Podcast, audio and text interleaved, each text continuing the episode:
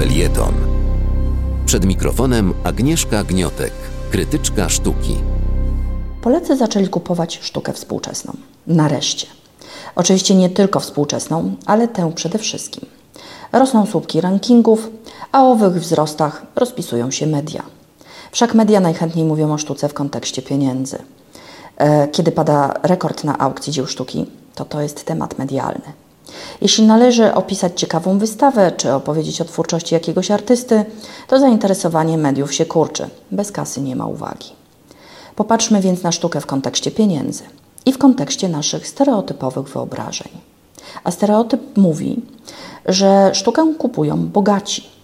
Powszechne mniemanie jest takie, że aby kupować dzieła sztuki, a już tym bardziej, aby być kolekcjonerem sztuki, należy być osobą bardzo zamożną.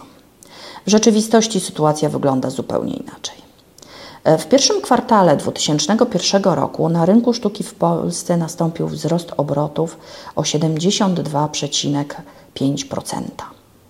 Ten wzrost mierzony jest w stosunku do okresu analogicznego roku poprzedniego, czyli do pierwszego kwartału 2020. Wtedy COVID się dopiero rozkręcał i jeszcze nie wiedzieliśmy, co nas czeka, ale wiedzieliśmy już, że zaczyna się kryzys. W kryzysie zainteresowanie dziełami sztuki wzrasta, więc już wtedy obroty na rynku były bardzo dobre, a w marcu 2020 padło kilka spektakularnych rekordów aukcyjnych. Ten wzrost jest oszałamiający. Polacy przez pierwsze trzy miesiące bieżącego roku wydali na sztukę 111 milionów złotych.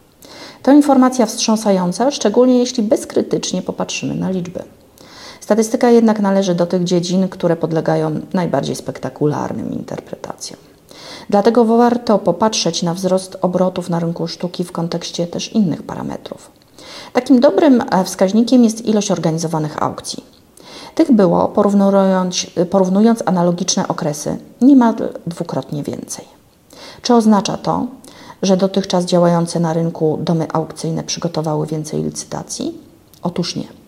Przede wszystkim wzrost wynika z licytacji przeprowadzonych przez zupełnie nowe podmioty. To galerie, które tym sposobem chcą wejść w sprzedaż online, uciekając od stacjonarnej. W konsekwencji na sprzedaż wystawiono 75% obiektów więcej i o tyleż więcej ich się sprzedało, czyli klienci są. Większość e, z prac to dzieła tanie, takie, na które stać prawie każdego z nas. Jeśli myślimy o sztuce współczesnej, to są to przede wszystkim obrazy, rzeźby i grafika artystów żyjących, tworzących na bieżąco i reprezentujących młode i średnie pokolenie twórców. Ceny ich prac są przystępne. Prawie każdy, kto zarabia trochę więcej niż zupełna przeciętność, e, może sobie pozwolić na inwestycje w dzieło sztuki. Licytacja prac na aukcjach młodej sztuki zaczyna się od 1000 zł ceny wywoławczej.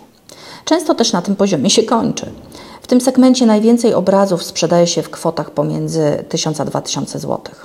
W covid stać na to, nie, na to niemal każdego, kto zaoszczędził na wydatkach wakacyjnych, knajpianych czy odzieżowych. E, czy więc sztukę kupują tylko bogaci? Z mojego doświadczenia wynika, że kupują ją przede wszystkim osoby, które wychowywały się w domach, gdzie były książki. Miłośnikami sztuki są też ci, których rodzice prowadzali do muzeów i galerii, a także do teatrów, a także ci, którzy są wrażliwi, otwarci na innych, ciekawi świata i mają wyobraźnię. Te atuty są niezależne od statusu majątkowego. Od poniedziałku do soboty zapraszamy Państwa do spędzania czasu z Halo Radio. 15 autorek i autorów cyklicznych programów oraz 35 felietonistek i felietonistów. Tylko w Halo Radio, które mówi wszystko. www.halo.radio